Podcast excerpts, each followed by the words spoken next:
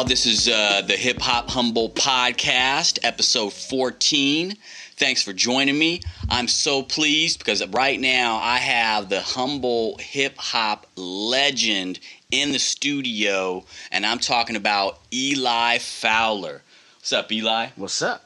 Thank you so much for joining me. I really appreciate it.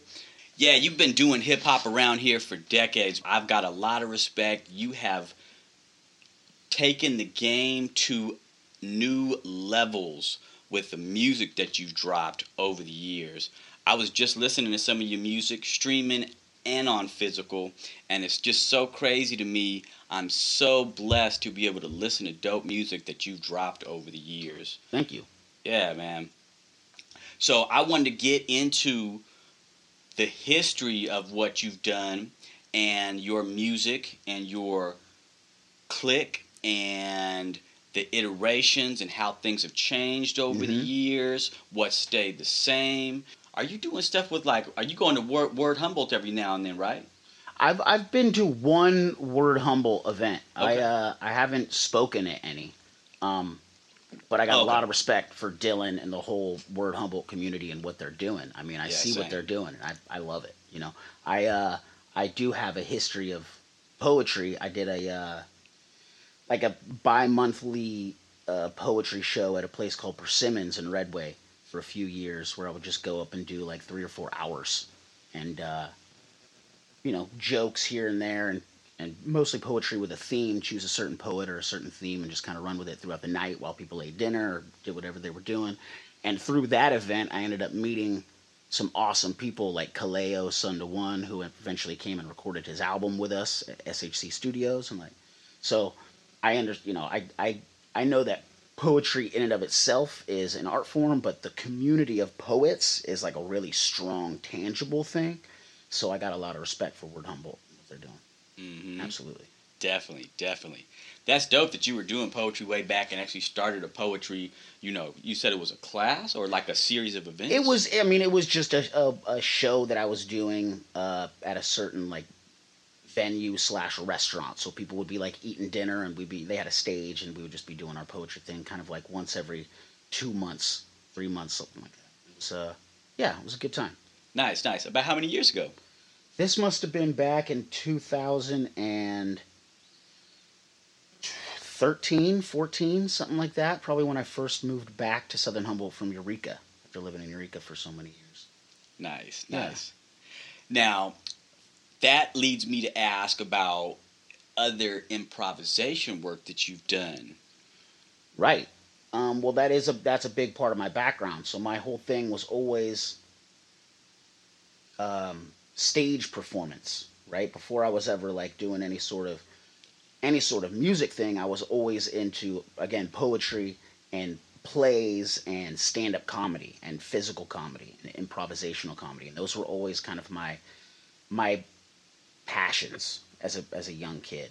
Um, and music was always just something that was really easy for me to tap into emotionally. Um, so when I was able to put those two loves together, is when I kind of found a vehicle for myself as an artist.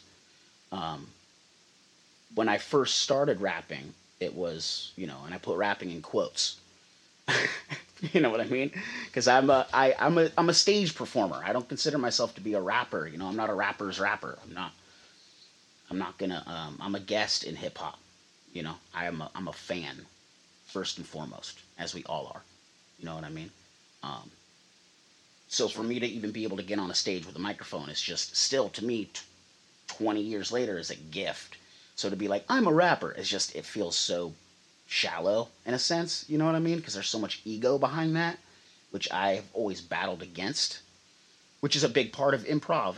You can't have an ego when you're improving right? You got to say yes and collaborate with other people, right? So it's all about positivity and lowering your ego and your expectations for yourself, and then you're able to open those doors and explore artistically, you know, what you might not find if you were holding back and thinking of yourself inside that box, you know. So me and my friends, it goes back to the Melody Trailer Park in Redway, where we're where I'm from, born and raised, my hometown. You know, I was really lucky that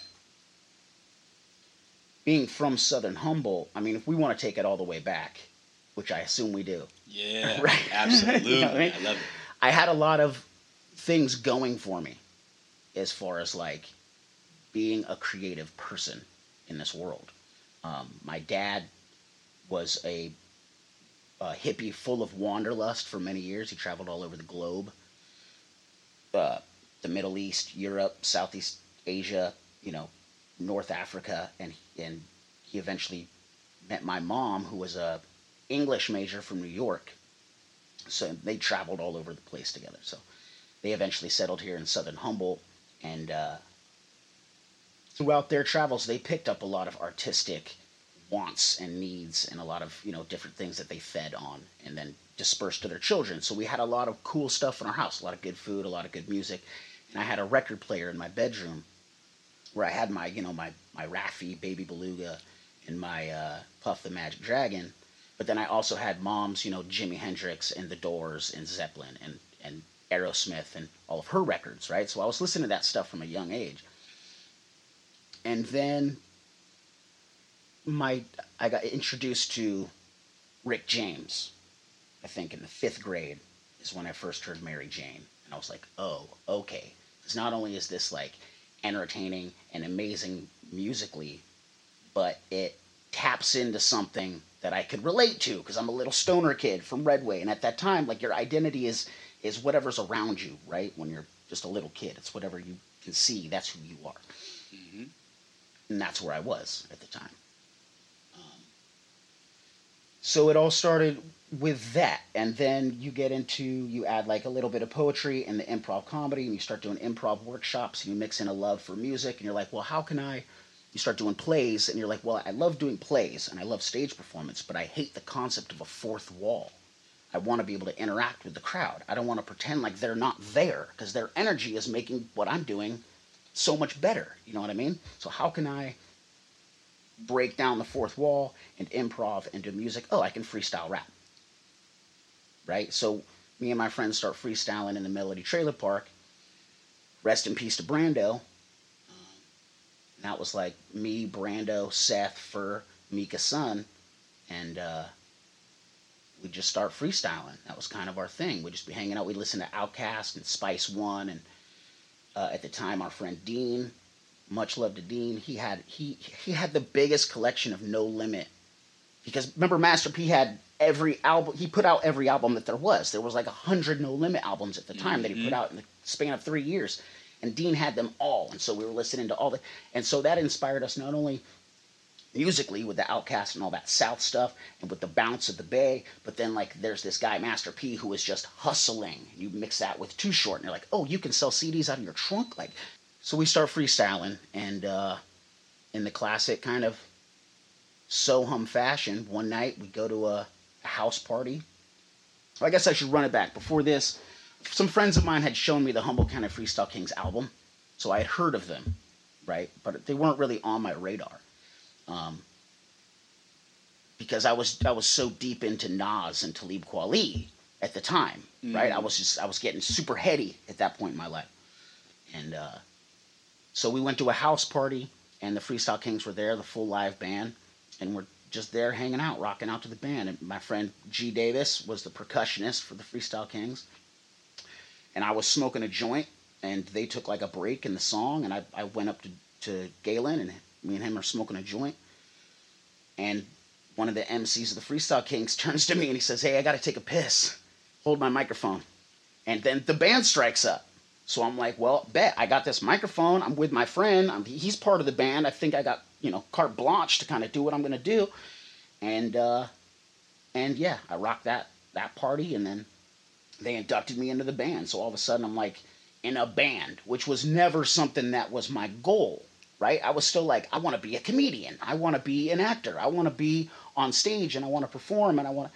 So, like, being a rapper was like, here, now wear this, you know, wear this outfit of the rapper when you're 15.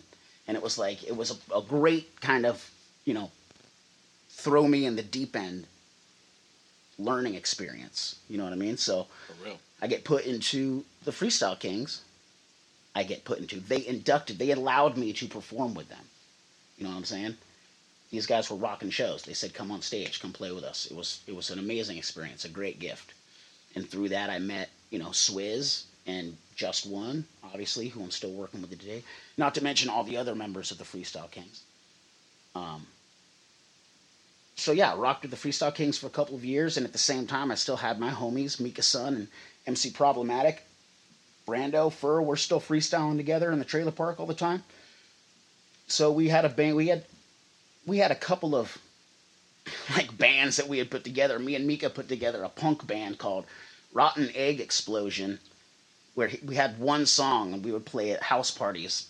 It was extremely obnoxious, and then uh, our buddy Luke came in and started playing drums, and that freed me up to grab a microphone. And then I started rapping, and it became like, okay, we're gonna do like a rap thing, just like I'm doing with the Freestyle Kings, right? We'll do something like that.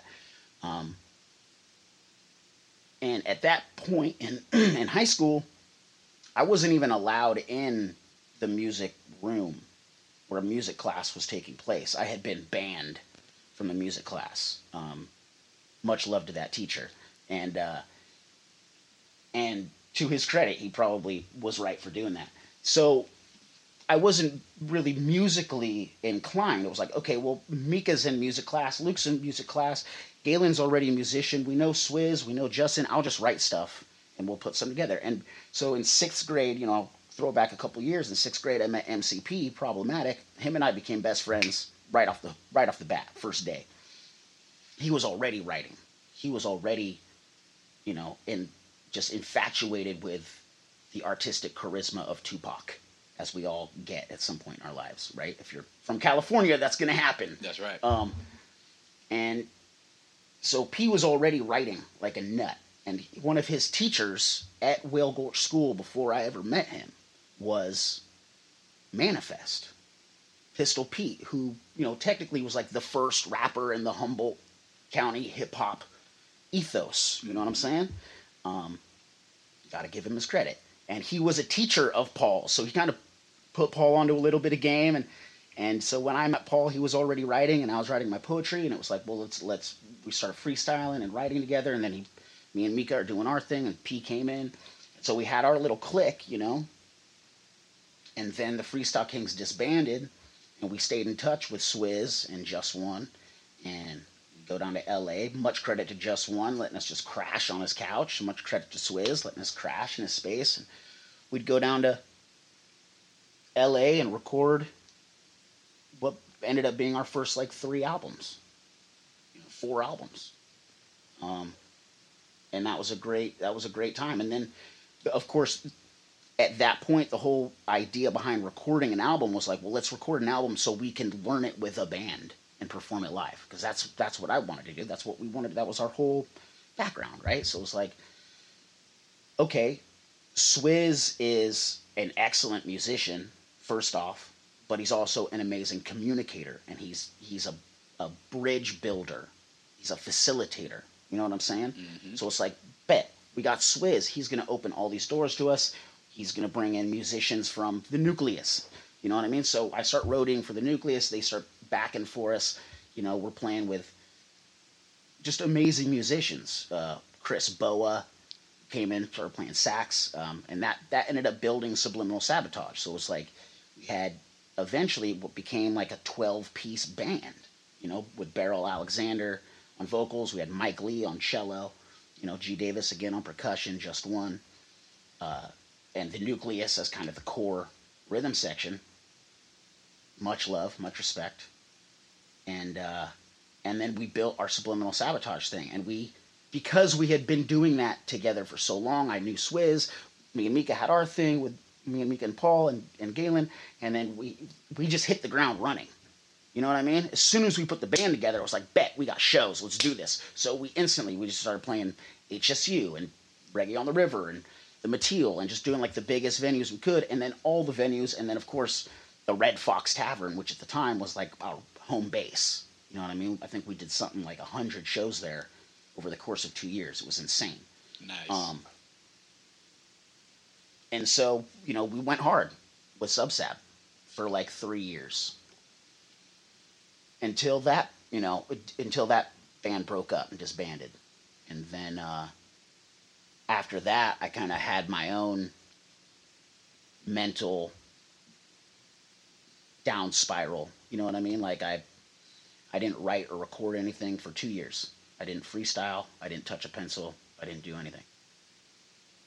And then, uh, of course, you know, I, I knocked my teeth out, and that was that was a big rock bottom moment. One of them, right? Anybody who hits rock bottom knows that it's more than one stop. Um, so I had my teeth knocked out, and that's when my good friend Mental Case came to me and was like, dude, you know, let's write a fucking album together. Let's write a project. So him and I sat down.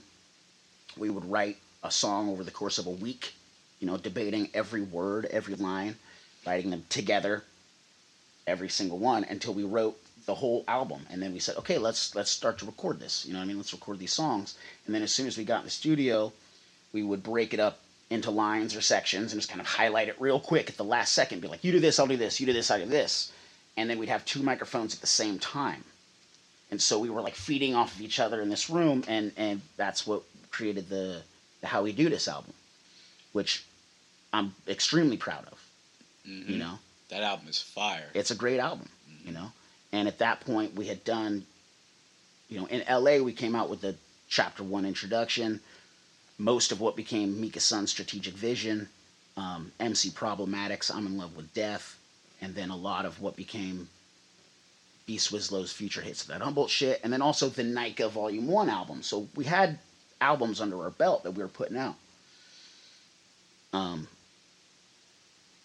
so we we did the How We Do This project. We put a band together of me and Mental Case, and then um, Joby One of, of Dead Elephant Parade and uh, Vo Chiba, Four Star Bravado, and and Joby One's little brother Rotten Robbie. We put a band together called Highland Court, and uh, we did I think we did two shows, maybe one show. We practiced for a year, two two days a week for a year. Did one show and broke up, but we were tight. We were we were super tight. It was a lot of fun. Um, so then after that, that band broke up, and uh, it wasn't that long after that that I ended up moving back to Southern Humboldt from Eureka. And uh, when I got down to Sohum, there was a group of kids living next door to my parents who were who were starting a band, and I was like, "Bet, well, you're on Parr Avenue. You know what I mean? This is like my turf. You're on Rap Backwards Avenue. I'm gonna be in the band." So I kind of like, I, I, hate to say it, but I kind of shouldered my way into their group a little bit. They had already been doing their thing. I shouldered my way in. We did a, uh, a project together, the Cyclops Lost EP, and uh, tour, did a couple tours and played a lot of really fun shows for a couple years. And then I, I was unceremoniously kicked out of that band.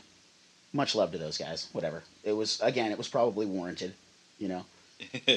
Because I I was drinking heavily this whole time. You know, so it was just it was great music and a lot of fun, but it was complete chaos. You know what I'm saying? So it's like that's when you get lost in the concept of improv and always saying yes, right? And you're like, well, if I keep saying it, it, it, snowballs and it becomes chaotic. And sometimes that's where you find the beauty. That's where the art is. That's where the funniest shit happens. That's where the best music comes from but it's not the best way to live your life. You know what I'm saying? Because while you might be like having this great ethereal moment, oh, this is so beautiful. Look at all this chaos I created around myself that I'm just strolling my way through. There are repercussions to your actions, right? So I left that band, and uh, then it was like, okay, let's put out the Little Kid Lost album. You know what I'm saying? So we had a, a grip of songs that we had recorded from a year, some years previous. We did some new songs. Um, Jatami had passed away in 2007, and so we had a, a, verse of his, and it was like, well, we have to put this out because Jatami's gone. You know what I mean? We have to put out this album all these years later, which we did. Um, much love to Jatami, and uh, put out the Little Kid Lost album and started rocking that, and and eventually just back building with the band again. And then, you know, now me and Swizz are linking together, and it's me, Swizz, Mike Lee, and Coop, and we start doing the Bayside Session, right? That was like a, a four piece acoustic thing that we put together. Because Mm. back in the day, me and Swizz used to play for free pizza, right? He would bring his keyboard to Big Pete's, Pete Ciotti, drummer for the Nucleus, Yeah. um, and and I would just bring my poetry book, and we would just sit in there and do our thing for a couple hours for a couple free slices and beer and watch the game or something. So we were like, let's take that concept and bring it back with the band. So we got Mike on the cello. We did a couple of shows. They were they went amazing. It was instantly it was like we have something here. Let's put this together. So we started doing our monthly shows at the Stone Junction under Bayside Session. And originally it was like, let's turn the bar into a living room and have like a jazz loungy kind of thing. But as you said before, before the interview, there are so many talented musicians in Humboldt County. You know what I mean? And like I said, Swizz is a facilitator. He's a bridge builder. And at that point, I had always been rocking with live bands because I knew from the Humboldt County Freestyle Kings days that the the respect that I'm trying to get is from the musicians. That's the scene that I want to be a part of, right? You can be a rapper amongst rappers, but it's always going to be fucking elbow to elbow. Everyone's going to be playing alpha, right? Whereas musicians, there's a kind of a mutual respect. And I wanted to be a musician. I want to be a stage performer. That's my thing. I want to be in that scene. You know what I mean? So at, we start doing our monthlies word gets out, all of a sudden we have like the best musicians in Southern Humboldt showing up to this monthly gig, and it's like, well, can't not let them play. You know, the dude's here with his trumpet, dude's here with his, you know, bass guitar. We're gonna start rocking. For real. So it went from an acoustic Bayside session thing to what we ended up calling the Special Guest Family, which was just an, an all improvisational uh, five to nine piece band where we would just do like four hours of freestyle Wow. just four hours of making up songs and it's just like band finds their way into a groove. I come up with a concept make a hook spit a verse about it go back to the hook and try to create like the entire arrangement of a song on the fly. So it doesn't feel like it's improv. That's crazy. so we did that for years. Years we did that. Every month um, until mike lee passed away um, and then I mean we continue doing it after he after he left this realm. Much love to Mike Lee. Rest in peace, Mike Rest Lee. in rest in peace to Mike Lee. Um, and we kept doing it. We do. I mean, we're still doing it. We're still doing it to this day. Um, and of course, you know, during that whole time, Swizz has this vehicle that he's building of Object Heavy, right? They had already been picking up steam over the course of those years, which I'm sure he got to in his podcast. And uh, so it was. It's always been synergy, right? Me and Swizz, we refer to each other as twin. That's that's my brother. You know what I mean? My unbiological twin. He's he was he's my twin brother, born 14 years before me. You know what I'm saying? Yes. Um, so start rocking with Object Heavy, and and and that's pretty much where we're at now, you know. And then um, this latest project that I'm working on was like, well, I say this when I'm on stage all the time. Music is reciprocal in nature, just like any form of energy, right? So if we make the music and play it to an empty forest and nobody hears it, does it exist? It has. It, you can't play music in a vacuum. So you have to perform for people. People have to receive it. They have to give you back energy, and this is how things evolve and grow. And you find out what makes sense and what doesn't. And so in that vein, it was like, well, years have gone by. We've come back full circle. I'm rocking with Swizz. I'm rocking with Just One. I'm rocking with Mika Sun. Let's put out a me, me and Mika Sun album to celebrate our 20 years of writing music together since we were children in high school in the Melody Trailer Park. You know, it all starts with a melody. Uh, shout out to Rod Deal the Ideals, and uh, and so that's what we're working on now is the Write Up project.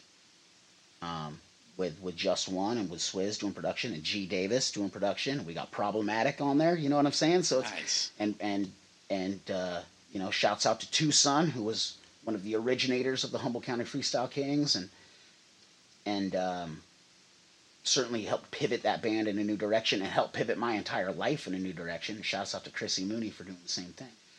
But so yeah, it's it's crazy how it's come full circle. So that's basically the whole that's the gist of my tale. You know what I mean? Like I said earlier, there are branches we could go down and certain avenues we could explore, but that's that's the linear path that my life has taken so far. Um, and it's all because of improv. It's all because of improvisation. Um, I would say these days, rarely do I get to do a set of my own songs. If I walk into a bar and a band is playing uh, and I'm friends with the, that band, they won't even give me a second to breathe. They say, get on stage right now. And I just have to walk in and get up and go. And then I can relax and watch the rest of the show.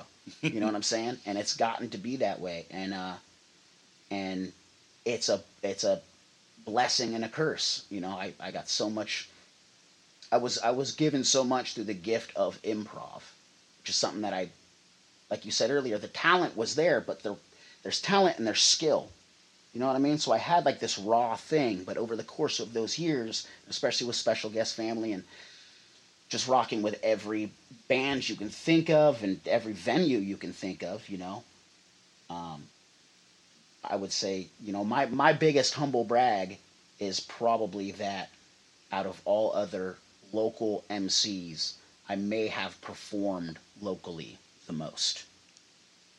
You know, through virtue of doing poetry and stand comedy and then my monthly gigs and rocking with five six different bands and performing with 20 other bands you know that sort of a thing. Um, and i say that again it's a humble brag.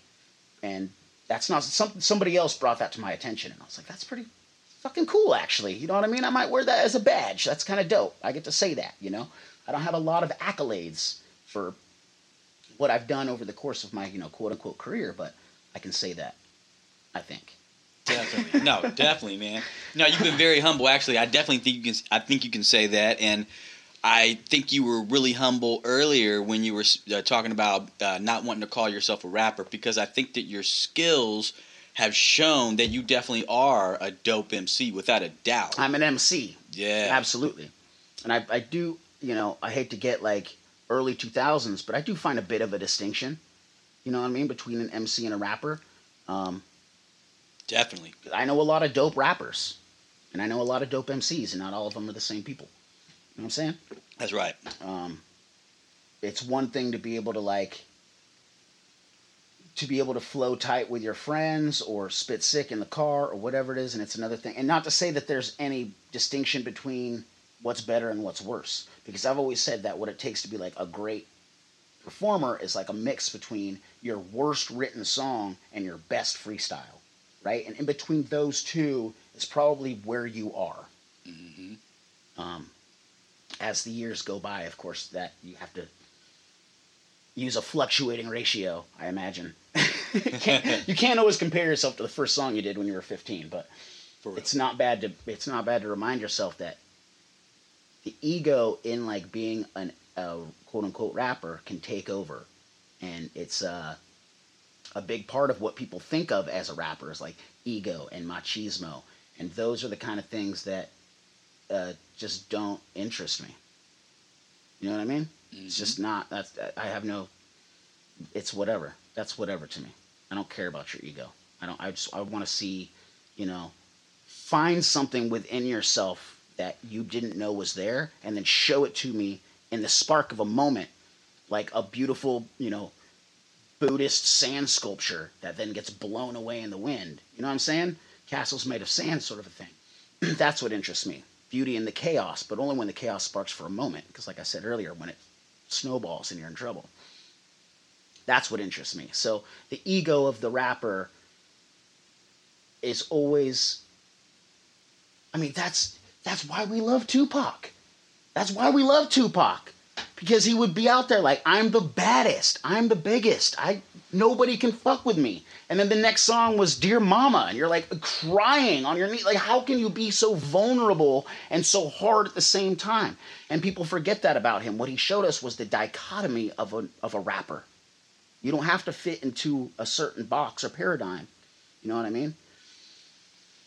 That's something that always really intrigued me and inspired me. So the ego thing You know, I get and not and I'm not trying to like disparage rappers. That's not my my goal at all. I'm a big fan. Like like I said, I'm a hip hop fan, first and foremost. That's what I am. You know what I'm saying? But I just don't have enough ego to wear it on my sleeve everywhere I go.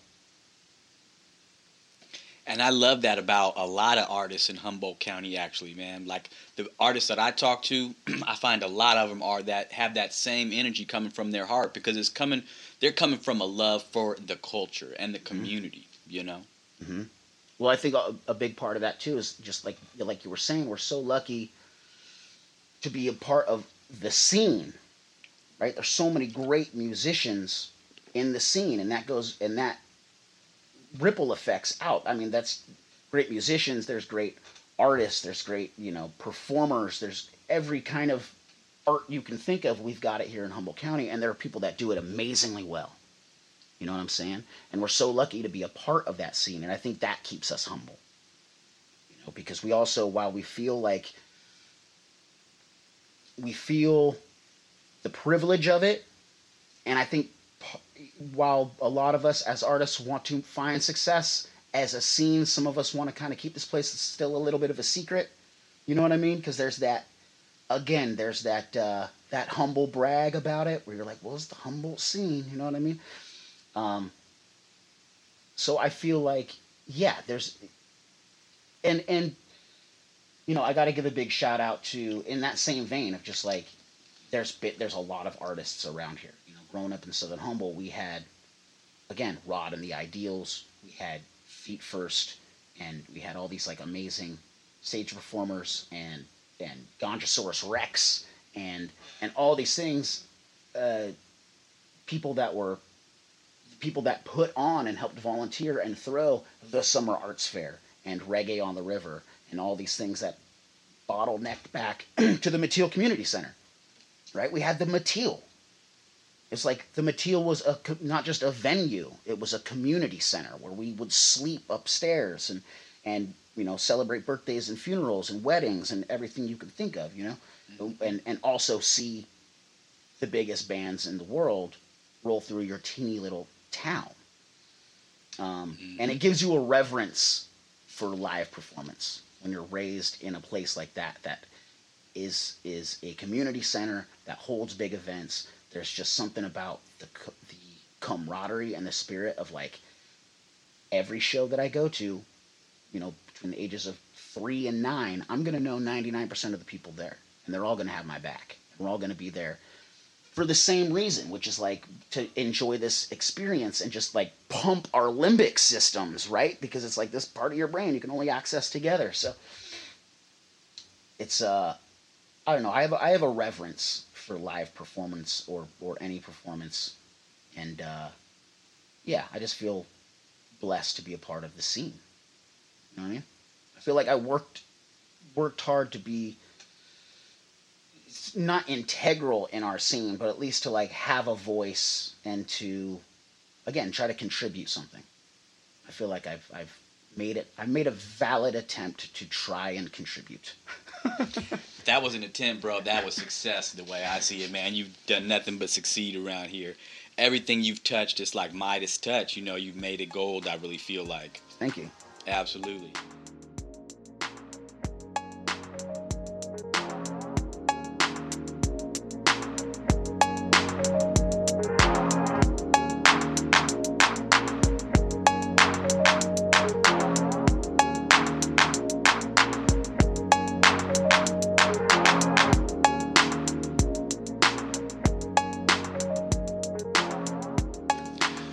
So, if you're willing, uh, would you get into that performance that you were a part of with Object Heavy and Raashan Ahmad and Knack One mm-hmm. and Chali 2na mm-hmm.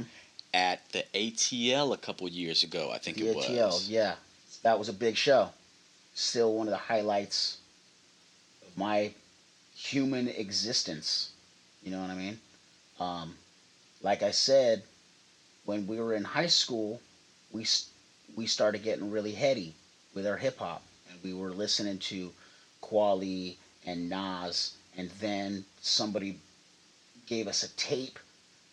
It was a cassette tape that we got from Hawaii, And on that tape was Eligh and the Grouch, Aesop Rock, and Jurassic 5.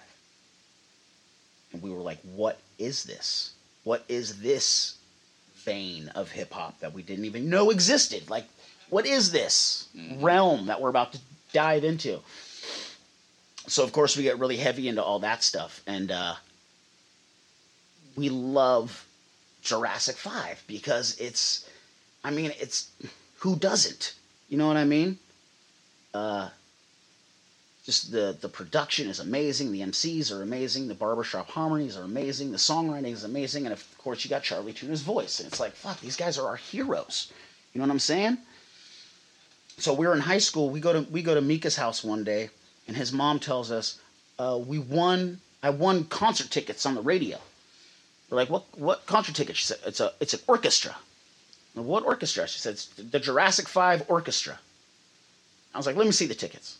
Gives me the tickets. I'm like, "This isn't an orchestra, and we're taking these, and we're going to this show." So we go to the show. We had a blast. Again, shout out to Brando. Rest in peace. Love you. He was there with us. We saw Jurassic Five, and Mika had a Jurassic. He went. He went and bought a big long sleeve Jurassic Five T-shirt and had it signed by the whole band.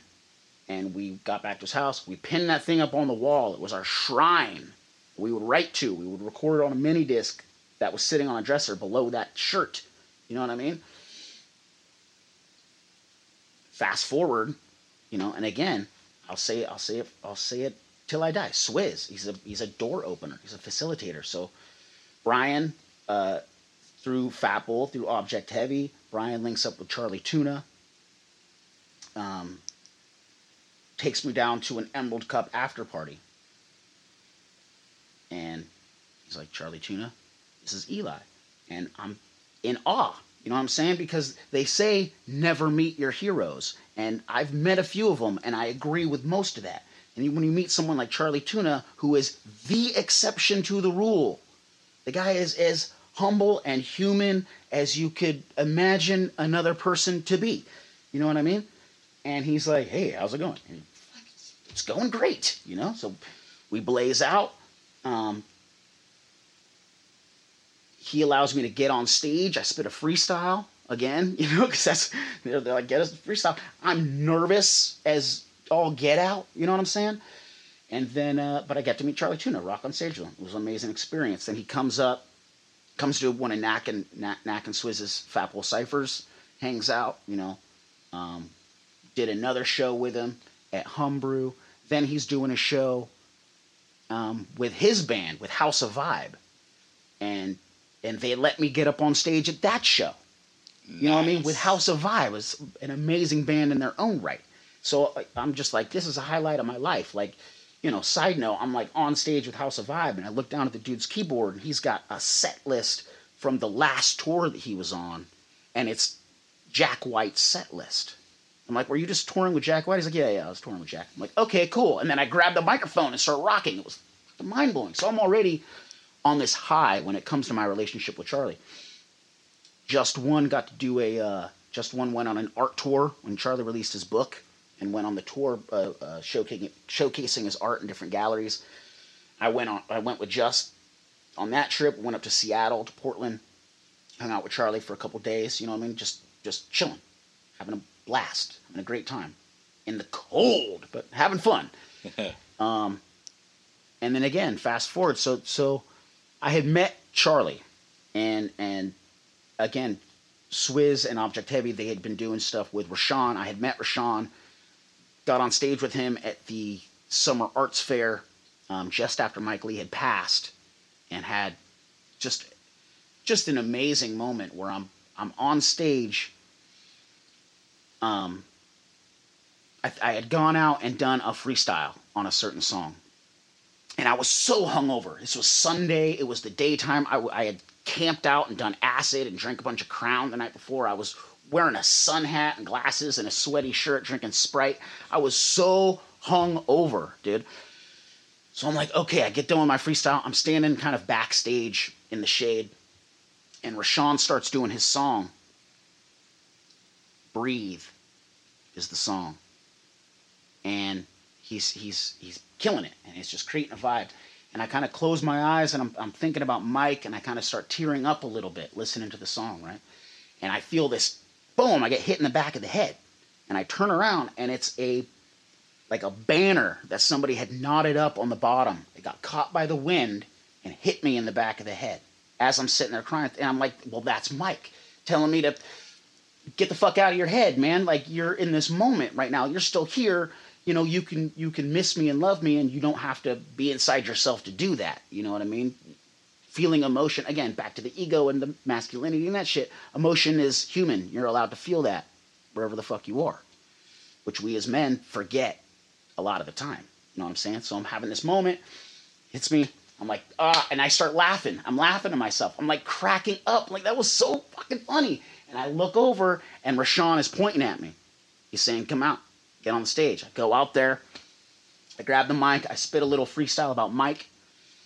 I turn around and look at the band, and everybody's in tears. We're all crying. Everybody's crying. It's the middle of a beautiful day. We're rocking to a full crowd of people, and everybody's teared up and crying. I'm like, well, I didn't. Thanks, Mike. You know that was that was the power of Mike. So that's how I got to meet Raashan.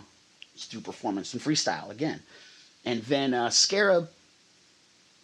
Uh, object again, object heavy. They were playing at Enchanted Forest down at the Black Oak Ranch in Laytonville. Mm-hmm. And I went down to perform with them. And Scarub was also performing with them at the time. And we got rained out. So they, instead of performing at nine o'clock at night, we performed at four o'clock in the morning after the rain had stopped and frozen. It was so cold. Again, it was everything was frozen solid. So we're shivering, and it's me and Scarub. It's like, nice to meet you. And we spit a freestyle, and he's like, I'm out of here. And I was like, okay, I'll stay for one more. And then, you know, bounce. And uh, so I had met these MCs before. You know what I mean? Um, which is a big plus when you're doing a show like that. Because, and of course, you know, throw back to Knack 1. Me and Knack go back. Uh, I met Knack 1 at my very first rap battle the one of three that I've ever been a part of. Four. Um, but yeah, I met Knack at a rap battle back in the day, and it was like, okay, well, you know. And he was doing his stuff. He had, he had a crew. Uh, they were doing shows at the Red Fox. Like, you know, it was just family. You know what I'm saying? It's like, okay, well, I know this dude's he's tight, and then he's cool, and then he's rocking with Object Heavy, and I know that he can hold the mic down freestyle wise as I'm up there doing my shtick. So him and I have been doing a couple shows together with Object Heavy. We rocked a festival in Blue Lake. We rocked a couple shows, you know. Nice. Um, so me and Knack were we were already pretty tight. Um, and so Swizz had the vision for the show, where he wanted the show to be a true kind of mixtape where, and and I got to give credit to Swizz and I got to give credit to Chali 2na also for pushing Brian on this idea where there was no real headliner. We were all doing the show together. You know what I mean? So we all had songs and we all had songs together and then Object Heavy had songs. So it was a real mixtape vibe. So I don't I think Brian put the set list together. I don't know how soon before the show actually started, but I don't think it was that I don't think it was that long before the show started that he put put the whole thing together and he had the vision for it. So he got all those rappers together, all those dope MCs, me and Knack, the whole band, uh, just one, and uh, and he just laid it out. He's like, so this is what we're gonna do. You know, show up to practice. Let's make it tight. Here's your slots. Memorize the set list. You know, let's let's rock this shit. And uh, and to his credit and to the credit of every member of Object Heavy, um, we did we had a good time, and it was again one of the highlights of my existence for me. And I, I watched the footage, and it's cool. I, I I have a hard time watching myself perform. You know what I mean? It's like I, I just I think I'm gross on screen. I'm like I don't want to see that. It's like watching yourself have sex. You're like it's a good idea, but then when you in reality, it just doesn't. You know, it's like dreaming about food and then waking up and making it. You're like, yeah, I thought this was gonna be better than it is. you know what I'm saying? Really. Um, so I've seen the footage, and and you know, I I'll I'll say that for me personally, I'll give myself a solid B plus. But for everybody else at that show, they they crushed it, and it was it was a blast, you know, and it was a great um, um, kind of reintroduction to the ATL for me because I hadn't performed at the Arcata Theater Lounge uh, in 20 years. I hadn't performed there since the Freestyle Kings. Mm. Um, and then I performed at the ATL at that show. And since then, I've done two more shows there. Much m- big love to the ATL and Booty Shakin' Productions. Um, we did a show with Tropicali, and I just recently opened for Mickey Avalon. Had a great time. Um, but yeah, that show was. Uh, it was also the first show that I had done since I quit drinking, which was a big deal for me because I was like, can't. I didn't know if I could do it. You know what I mean? I had a lot of doubts, and so there was a show maybe a week prior where uh, you know Object Heavy was kind of rocking out, and they they gave me a slot if I wanted to get up and freestyle, and I thought, you know, I'll, I'll give it a try. I'm sober. I'm not drinking now. Uh, you know, it's a different when you're in a bar rapping to a bunch of people. Everyone's trying to buy you shots, and you're trying to get sober, and they want you to perform and think of something on the. sp- You know, there's a lot going on, and I was like, do I got this? And I got on the stage, and I fucking crushed. You know what I mean? Because that's that's the skill set that I have, and uh, so at that uh, at the Object Heavy show at the ATL, I really felt like, you know, not only was I in control of myself and what I was doing on stage, but I was also doing my songs. I wasn't freestyling. You know, I I mean I freestyled I think two songs at that show, but then I got to do two songs of my own shit. And uh, so again, I had met Chali and Raashan and Scarub, and they all knew that I was an MC, but they had only seen me freestyle. That's the only thing I'd ever done with any of them was freestyle. They'd only ever seen me get on stage and freestyle in front of a crowd on, with a beer in my hand. You know what I mean? So now I'm seeing I'm sober and I get to do my shtick. And uh, I mean, I get off stage and Chali gives me a big hug and tells me how good I did, and Raashan tells me how good I did, and Scarub gives me a shout out, and and I was like, that's it. You know what I mean? That's the highlight right there. Me and Mika kind of looked at each other and it was just like, you know. Man, you know what? I might be blacking out. I don't even know if Mika's son was at that show. I might be totally blacking out. I'm just I maybe I'm sitting there backstage just imagining Mika like a like a hologram, like Obi Wan Kenobi. Just you're you're there with me right now. You know what I mean? Heck yeah. Because it, it it was so surreal. Um. Again, you know, Scarub being of the Living Legends, and and we got that tape. When we got that tape, that was Living Legends and Jurassic Five were on that cassette tape. You know what I mean? So that was like uh, the whole introduction to us. And then, again, I was a big fan of Kweli, a big, still am, big fan of Kweli, and a big fan of De La Soul. Um, so I had gone and seen De La Soul in Santa Cruz at the uh, the Catalyst, and Crown City Rockers opened for them. They were a live band. They were like a five or six piece with an MC. And I'm like, well, this is the dream. And they have a shredder keyboardist. And I'm like, well, I mean, all the musicians, but that woman on the keys was amazing, shredding. I'm like, this is great. And and Raashan was the MC of Crown City Rockers. That was his vehicle. And uh, so it all comes full circle. You know what I'm saying? It's all reciprocal in nature. It, it really is. If you allow the keep those doors open and those lines of communication open, which again credit to Swizz, he has has helped me a lot with that, being more open and more suggestible, while also being clear with my own vision. You know what I mean?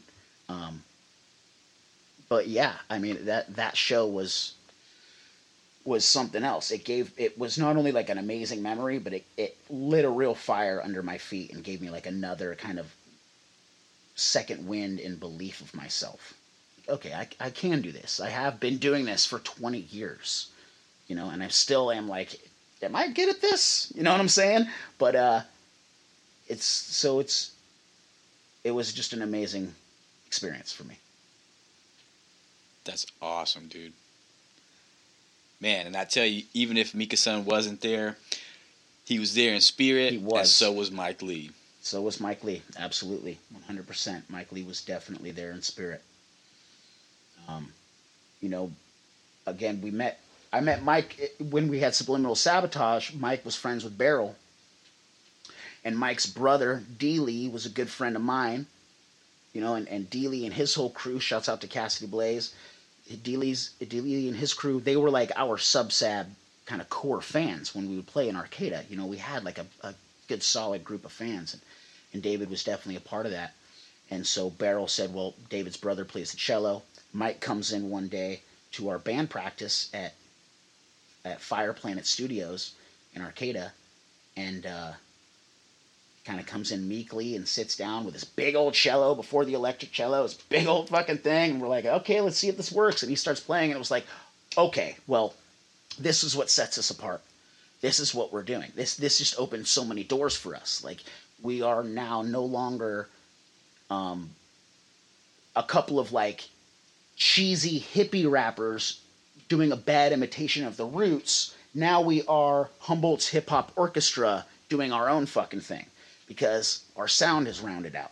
You know what I'm saying? Because even even the how we do this album, a lot of uh, a lot of what me and Mika write, I got I love our music, but I will call it like hippie, feel good, positive, almost bumper sticker rap where it's like you know feel good about yourself shit, and I fucking love that shit. I don't think there's any problem with it personally. Yeah, for real. Um, if there's one thing I learned from Mickey Avalon, it's that if you fucking think it's cool, then it's cool. Hmm Straight up. Yep. That's all that is. Um, so yeah, I mean, I digress, but definitely, uh, you know, having Mike Lee come into Subliminal Sabotage, rounding out that sound, and then just the kind of person he was. Him and I became instant friends. Um, not long after he got inducted into Subliminal Sabotage, and he started playing with us, Mike was living in Arcata and I had just gotten his phone number, and I went out one night and got blacked out drunk, and I got beat up. I got beat up bad. I got kicked in the face a couple times, and I woke up in this stairwell in Arcata, and I looked at my phone. He was the only person I knew who lived in Arcata. I just met the guy, and I called him up, and I said, "You got to come get me." And to his credit, he sure did. He had just met me and was like, "We're in a band together. This is what it is." And he came and got me, and we went and got food, and he, he helped me out. And uh, so, Mi- I mean, Mike was down from the gate. Um, and then, you know, Subsab breaks up and we stayed friends. We stayed working together on the hill. Um, we start doing the Bayside session stuff that we did with Brian. We filmed a couple of that those songs at his house when he was when Swizz was living in Bayside. Nice. Um, and then we started the special guest family first hump of the month together at uh, at the Stone Junction. And during that whole time, you know, again, Swizz is rocking Object Heavy. These guys are doing shows. It, the the band has been evolving for many years, and sometimes they do small sets uh, with just the band, and they're trying to like get their songs really tight. And sometimes they do big sets where they're doing bigger stuff. And for those shows, they would call me and Mike. So we were like the hired guns, you know. So there was a lot of times where it would be me and Mike sitting at the bar together, kind of waiting for our turn, or you know, we could commiserate like that. We were we were both kind of, you know, um, yeah, hired guns is how I would put it. So I could, that's what we would say anyway. But uh, so we, me and Mike spent a lot of time together. Had a lot of had a lot of great times, a lot of memories. We played at Firefall together. Um, when his amp caught fire on stage, mid song, and I just smelled this smell. I was like, "What the fuck? It, like, who's burning fucking plastic in the middle of the?" I don't know if you know about Fire Festival. Fire Festival was a back in the day. It was an invite only uh, homage to Burning Man in Fieldbrook, right? wow. And it would be live bands all day and all night till about four in the morning, and then a DJ would kick on, and and there would be you know acid and people having fun and doing their thing. And over the course of years, it evolved into like a strictly EDM thing, where they had like four EDM uh, stages set up, and then the live stage was like put way in the back. You know what I mean? So we performed there back in the day when it was invite only as Subliminal Sabotage. Um, that's where it, I mean it was a it was a great time. Chitami came with us. Rest in peace. Fucking love that kid. And uh, so we came back to Firefall and performed again years later, uh, just as Little Kid Lost when I put that album out and I put a band together with Brian, with Mike and, and Harry, and uh, we're on stage and I smell this fucking smell. What the fuck is that? And I turn around and Mike's got this look on his face where it's like he's in a car with no brakes. He had this look where it was like something's about to happen and I can't stop it from happening. You know what I mean? Like this is about to go down, whether or not we all agree on it, because this is just what is now. And uh, right in that moment, it's the things like smoke and then a flame, and it was like, we're not stopping the song, just keep fucking rocking. You know what I mean? And he kind of takes care of it and deals with it, and and then just like uh, for the rest of the set, he just kind of stood there in his spot where he was supposed to be playing with no amp. Uh, as far as I remember, I don't know. My again, my memory is shit because I was drinking so heavily for so long. Yeah, that was an amazing time. So we had, you know, me and Mike went back, and uh, I still remember the day I got the phone call from Swizz telling me that he had he had gone missing um, when he was in Morocco, and then when his body came back, and you know, it it was there was about three good months where we thought he is living on a Tahitian island somewhere, just kayaking and fucking rock climbing, and and just disappeared from the world. That's what I thought. I thought for sure, because that's who Mike was. He was just a, a good-natured, adventuring man. He was fucking funny as all get out. He could do impersonations like nobody's business. He had a great political mind, but he wasn't afraid to change his mind if you had a valid argument for something or if you had an experience with something that he didn't have he was completely open to that. He loved to converse. You know what i mean? He was so he had so many ideas. Um, and he was really down to earth. A great friend. Great friend. Missy mike. Yeah. So now putting out this write-up project you know we have over the course of writing the project a lot of my song topics revolve around life and death, um, kind of in a happy, sad clown kind of a way. And uh, and so we start writing this project, and we're writing songs, and we're writing them to Mike, and we're writing them about Mike, and it's like, well, we've got some recordings of him in the studio. Let's put him on the album. Let's put him on these songs. Let's put these out as an homage to him which you know unfortunately we didn't do when he was still alive. You know, can hand him his flowers when he was still here, but um, bouquets, bouquets, acres of acres of roses to Mike Lee, and uh, I'm so again proud and humbled to have him on this project. It's the next single that we're dropping um, on the 25th. Man, I, I'm looking forward to that without a doubt. Rest in peace, Mike Lee. I think I was just uh, referencing a track that you dropped recently in the recent months, Resinous. Yeah. yeah. Yeah. that was a dope one. That was a dope track. That was uh, uh, the first single that we dropped off of this new project that we're working on. The Write Up is the name of the project. Uh, again, me, and Mika Sun, B Swizz, Just One, G Davis, Problematic, Tucson. Um, and uh, the Write Up, you know, again, was a. Uh, the album is meant to celebrate all of us the five of us, six of us, having been making music together for 20 years. Um, and so it was like, well, we got to have Paul on a song, got to get problematic in here for a track, you know. So the way the Resinous, the Resinous song came out was it was a song. We worked on a song, we put it together. It was a cool song. The way the video came out was a much different beast. So we wanted to do the photo shoot for the album cover in kind of a nostalgic 1950s reporter Glengarry Glen Ross kind of a style. Um, so uh, we call everybody and we try to get everybody fitted for suits at the costume box here in Eureka. Not everybody can make it, um, but everybody's got gear, and so we all show up the day of. And so we, in process of putting together the cover shoot, it was like, well, we're gonna have everyone together and we're all gonna be dressed up. So why don't we just do a video? at the same time as this cover shoot, which is so. I mean, the expectations that we had set for ourselves, like the goals we set for that day, I couldn't believe that we accomplished it. It was, it was insane. So we're like, you know, we'll have everybody here. We'll set up. We'll make these sets. I went and got from different thrift stores all the stuff that we needed. Put it together with Kosta Coulter, uh, One's Future, and Just One, and uh, everyone showed up day of now, again, we had gone out and gotten suits, uh, fitted, shoes, pants, jackets. We were looking good, right?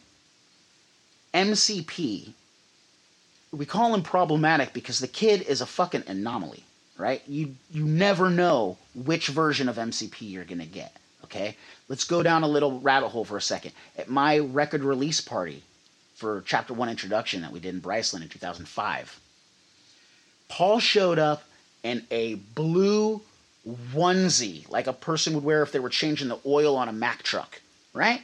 Up to the neck, zipped all the way up. This is in June. It's hot as fuck, bro. Paul's got this onesie zipped up to the fucking neck, and we're all just like, take that thing off. He's like, no, I'm wearing it. He shows up like this at three in the afternoon. Okay, the show's not till nine. He's wearing this fucking thing all day.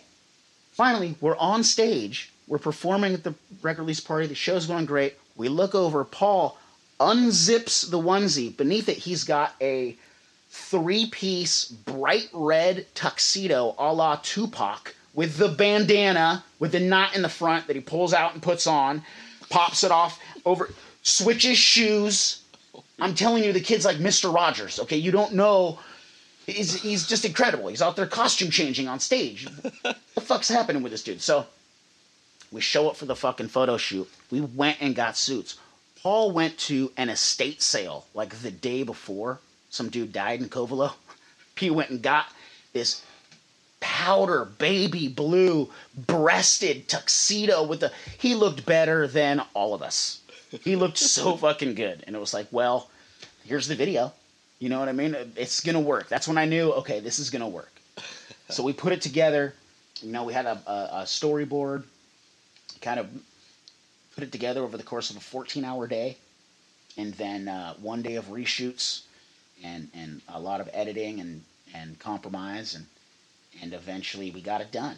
And uh, and it's I couldn't be prouder that the first like real music video that we've all done together you know uh, Justin co-directed and, and co-edited it and Swizz produced and we we just it was like just synergy you know we got MCP in there and me and Mika and it's like this is what we've been trying to do for 20 years you know so that was a, an exhausting day, but also a lot of fun. And the video came out, and the single came out, and uh, you know I really hope people are enjoying it. Um, it's definitely harkens back to the kind of like old school Subsab vibe that we used to throw down uh, a la our live shows for sure. So if you were a, if you went to HSU uh, from 2005 to 2008, I think you would appreciate our new single. nice, heck yeah. Heck yeah. Make sure you check out the write up, and that's coming March 25th. March 25th, our new single Rise with Mike Lee from the write up. Yeah. And the rest of the project uh, is coming out this summer. We got a new, another single, uh, Sunshine on Your Shoulders, with, uh, with our girl Becca. That's coming out on uh, April 22nd, um, Friday after 420. So we got a couple singles coming out real soon. Nice. Eli, we've talked a lot about improv. I just wanted to ask one question. What are some of your earliest improv influences that you can recall? When I was a kid, my hero, uh, aside from my dad, the biggest influence that I had was Robin Williams. Um, watching Robin Williams perform um, was just pure energy on the television, right? So I fell in love with Robin Williams, and my mom says, "Well, you know, this is like a whole thing that people do. There's a show called Saturday Night Live, and you can stay up till 11:30 on Saturdays and watch it." So I fall in love with Saturday Night Live, which again, it's a sketch show, but the roots of SNL come from, uh, you know, uh, Second City and Boom Chicago and the Upright Citizens Brigade, and for me, the earliest influences was you know the the comedians you see on TV. And then my mom is again, she's from New York, so she's got like this Jewish New York sense of humor, and she's like, well, you got to watch stand up comedy. If you're gonna get into comedy, you got to watch stand up comedy. So I started watching stand up comedy, and I'm like, well, these guys, they're not performing for a camera, they're not performing from a script. There is no safety net. There's no band behind them. There's it's just them and an audience, and it's like this is the most bare bones, balls to the walls shit you can do. It's like how quickly do you want people to judge you for your art? Do stand up. Mm-hmm. Fucking first line that comes out of your mouth, someone's gonna boo you first time you do it. It's like how how thick do you think you are, being able to take criticism and use that to your advantage? You know, stand up is a great fucking tool for that. Um, and so certainly like uh, that comedy uh, improv workshops yes anding drama class plays ballet poetry workshops um, camp winter rainbow clown camp uh, you know all those things together were like well obviously i have a passion for something but it's like how do i take all of these things and put them into one vehicle you know one like creative outlet that i can use? Um, and again i put use in quotes that i can that i can utilize i should say. Um, and so you know uh, improv to me improvisation and what is known as like freestyle rapping which i would never claim to be the best at at all. I just uh, i'm able to like bring a vibe. You know what i mean? That's what i can tap into. I can tap into the vibe of live performance. I can like tap into a crowd tap into that stage energy. And that's the skill set that i bring to the table but i'm never going to be like the dopest freestyle rapper. I'm never going to be like a dope battle rapper but i can improvisation isn't about like the technicality that you bring to the table. Improv is about, and, and this goes back to jazz, it's about emotion, right? It's like, what are you feeling right now? Because technicality is out the fucking window. There are no rules, you know? Just let it fly and see what happens. And eventually you're going to find something really cool. So I think a big skill set that I have adapted over the years is that I'm able to like forgive myself really quickly when I'm on stage and I fuck up. So when you're on stage, a lot of rappers that are on stage, they fuck up, they get in their head because their ego is shattered. They're fucked. They're like, and that snowballs. Now there's like, ah, let me start over again. Whereas, you know, a lot of people like Knack One or Flo J, these MCs that can stumble and fall and then pick themselves back up and, and use that moment to elevate the rest of their performance, that to me is fucking magical. You know what I'm saying? Um, so, as a young kid, you start freestyling with your friends, and you're like, well, I guess this is probably how every rapper starts, but there's no YouTube, you know? So you go out and you find hip hop DVDs, and you're like, oh, well, here's a cl- here's the famous clip of Mos Def freestyling in the park, and you're like, what? They're all doing it? And he's this good at it? And you're like okay well here's the clip of fucking you know black thought and questlove walking through the alleyway in philly. And you're like he's this good at it which he's only gotten better at. Mm-hmm. i don't know if you can say that about any other rapper that's been doing it as long as black thought but he's only gotten exponentially better at his craft. You're like wow you can actually like work at this like a comedian would work at this where you take a routine or an idea and you take it on the road and you get fucking booed and knocked around and bruised and battered, but you hone it and you whittle it down to something that's tight. And then when you get home, you can fucking, you know, utilize that. Um, so that to me has always been just the the the intriguing part about it. And now you match again the bruising and battering part of being any sort of an artist, but especially like doing an improv or trying to freestyle and how much you're going to fall down and how much you're going to fucking have to forgive yourself. That goes into writing as well, you know, because when I first start writing, I'm freestyling at all these shows. And so in my head, I'm, I'm too young to understand that ego has gotten, has worming its way in. So I'm like, as soon as I put my pencil to the paper, I'm going to write the sickest fucking song ever first one I write is going to be the sickest song you ever heard. That's not the case. I listen back and I'm like, these are really bad. These are really unlistened toable songs. Um, but I still put them out. I'll release them under my fucking name. You know what I'm saying? Because I'm like, chart my growth with me. Follow me. This is where I started. I started doing this kind of a thing, and now I'm doing this other thing. You know what I'm saying? Mm-hmm. I like that. I like that trajectory. It's like watching an actor. It's like watching Natalie Portman from The Professional all the way up to fucking Thor or whatever. You're like, oh my god, she's still doing it. She's really good at this. Mm-hmm. It's like watching Black Swan and being like, well, I knew she had something in the '90s. You know what I'm saying? Um, so that sort of a thing, like being able to forgive yourself, goes hand in hand with uh, just rewriting and reading what you wrote and realizing that's not going to work. That's not as good as you thought it was when you took the time to fucking put your pencil on the paper and write this down and then erase that line and then you wrote this one and that still sucks. And you got to like really critique yourself and edit and go through that whole thing. And and I learned that you know through the improv process and also through through MCP. Problematic was great at that. Um, just just constant, you know, editing, just re-editing. Just look at what you wrote, make it better, say what you're trying to say succinctly. Um, and uh, you know, these are all like, if you if it's just like any other path in life, right? You you re- you're going down this road and you're just reaching out, grabbing tools along the way, hoping that when you get to wherever you're going, you can use them to build something. You know what I'm saying? Mm-hmm. And that's what I feel like I've been doing. And uh, over the course of the last 20 years, I've accumulated a lot of tools, and I feel like with this this write up project, this next project that I'm doing with Mental Case that's in the works, this uh, other project that me and Br- me and Swizz have been uh, talking about doing, and then my next Eli Fowler solo album.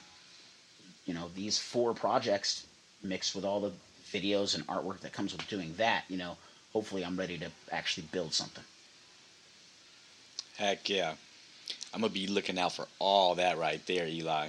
I appreciate that. I appreciate that, and I appreciate anybody that's been listening to our stuff. Because again, you know, we're we're small town kids. We're Redway kids. You know, we're from Southern Humboldt. We're the only, uh, you know, it's me, Mika, and MCP, and there are other MCs down there doing their thing.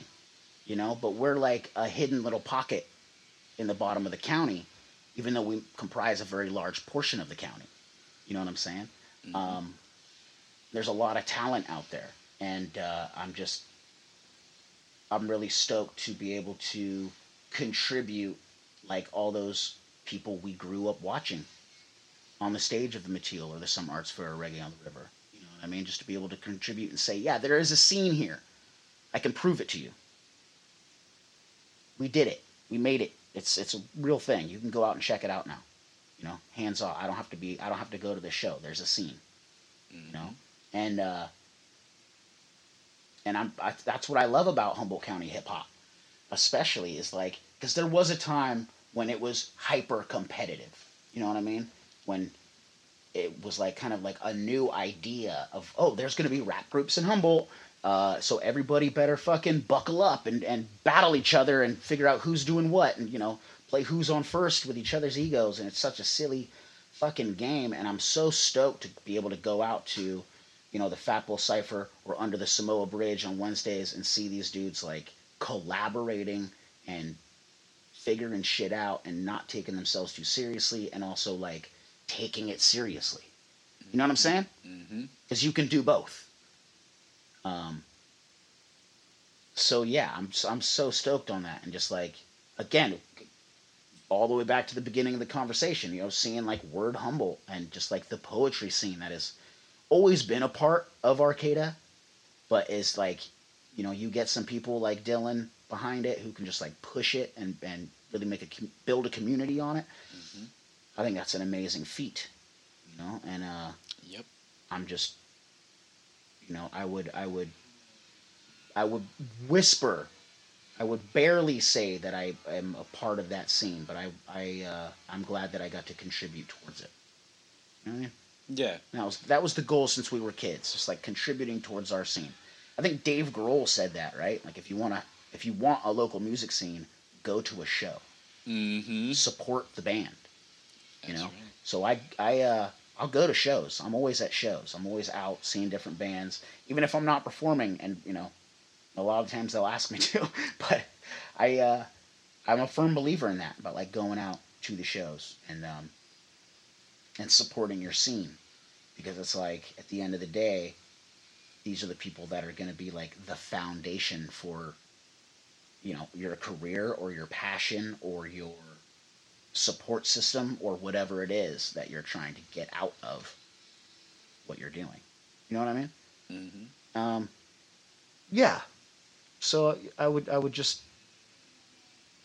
again, I'm just humbled by it. Straight up. Anytime someone asks me to get on stage, I'm just like, why? Why me? Okay, I'll give it my best. That's all I can do. That's what's up. Hmm? Man, Eli, I got a lot of respect for every different piece of the history of Humboldt that you have been a part of, man. You've really held it down as a person from Humboldt County, continue to represent the ideals, the music, the community. And there's something to that, man. Like mm-hmm. it I got a lot of respect for a leader like you in this community that can take the energy that exists for people that want to enjoy music, that want to enjoy stage performances. A lot of people just really like live music, mm-hmm. you know? Mm-hmm. And you've been an integral part to continuing the legacy of dope stage performances and dope music in Humboldt County, man. Thank you. Thank you. Thank you. Um, and again, like that, those things aren't possible without the team around you right? So it's like without the friendships and connections and, and the musical relationships with Swizz and Just One and Mika Sun and Problematic and G Davis and everybody across the spectrum from all the bands that I've been in or participated with, it's those kind of uh, those electrical currents that build the web that a scene can sit on. You know what I'm saying? So uh, I I again I'm humbled to say that I tried to contribute, but I did not by any means do it alone. You know what I mean? I pivoted when I felt like I had to, and I would make a different kind of album over here, and then a different kind of album over here, and join this kind of band over here, and join this kind of band over here. Not because I thought I had an amazing array of skills to offer, because I just wanted to fucking be a part of the scene, man. I just want to hang out with the musicians. Whatever you're playing, whatever kind of genre it is, I want to go to that show. I want to see it, you know?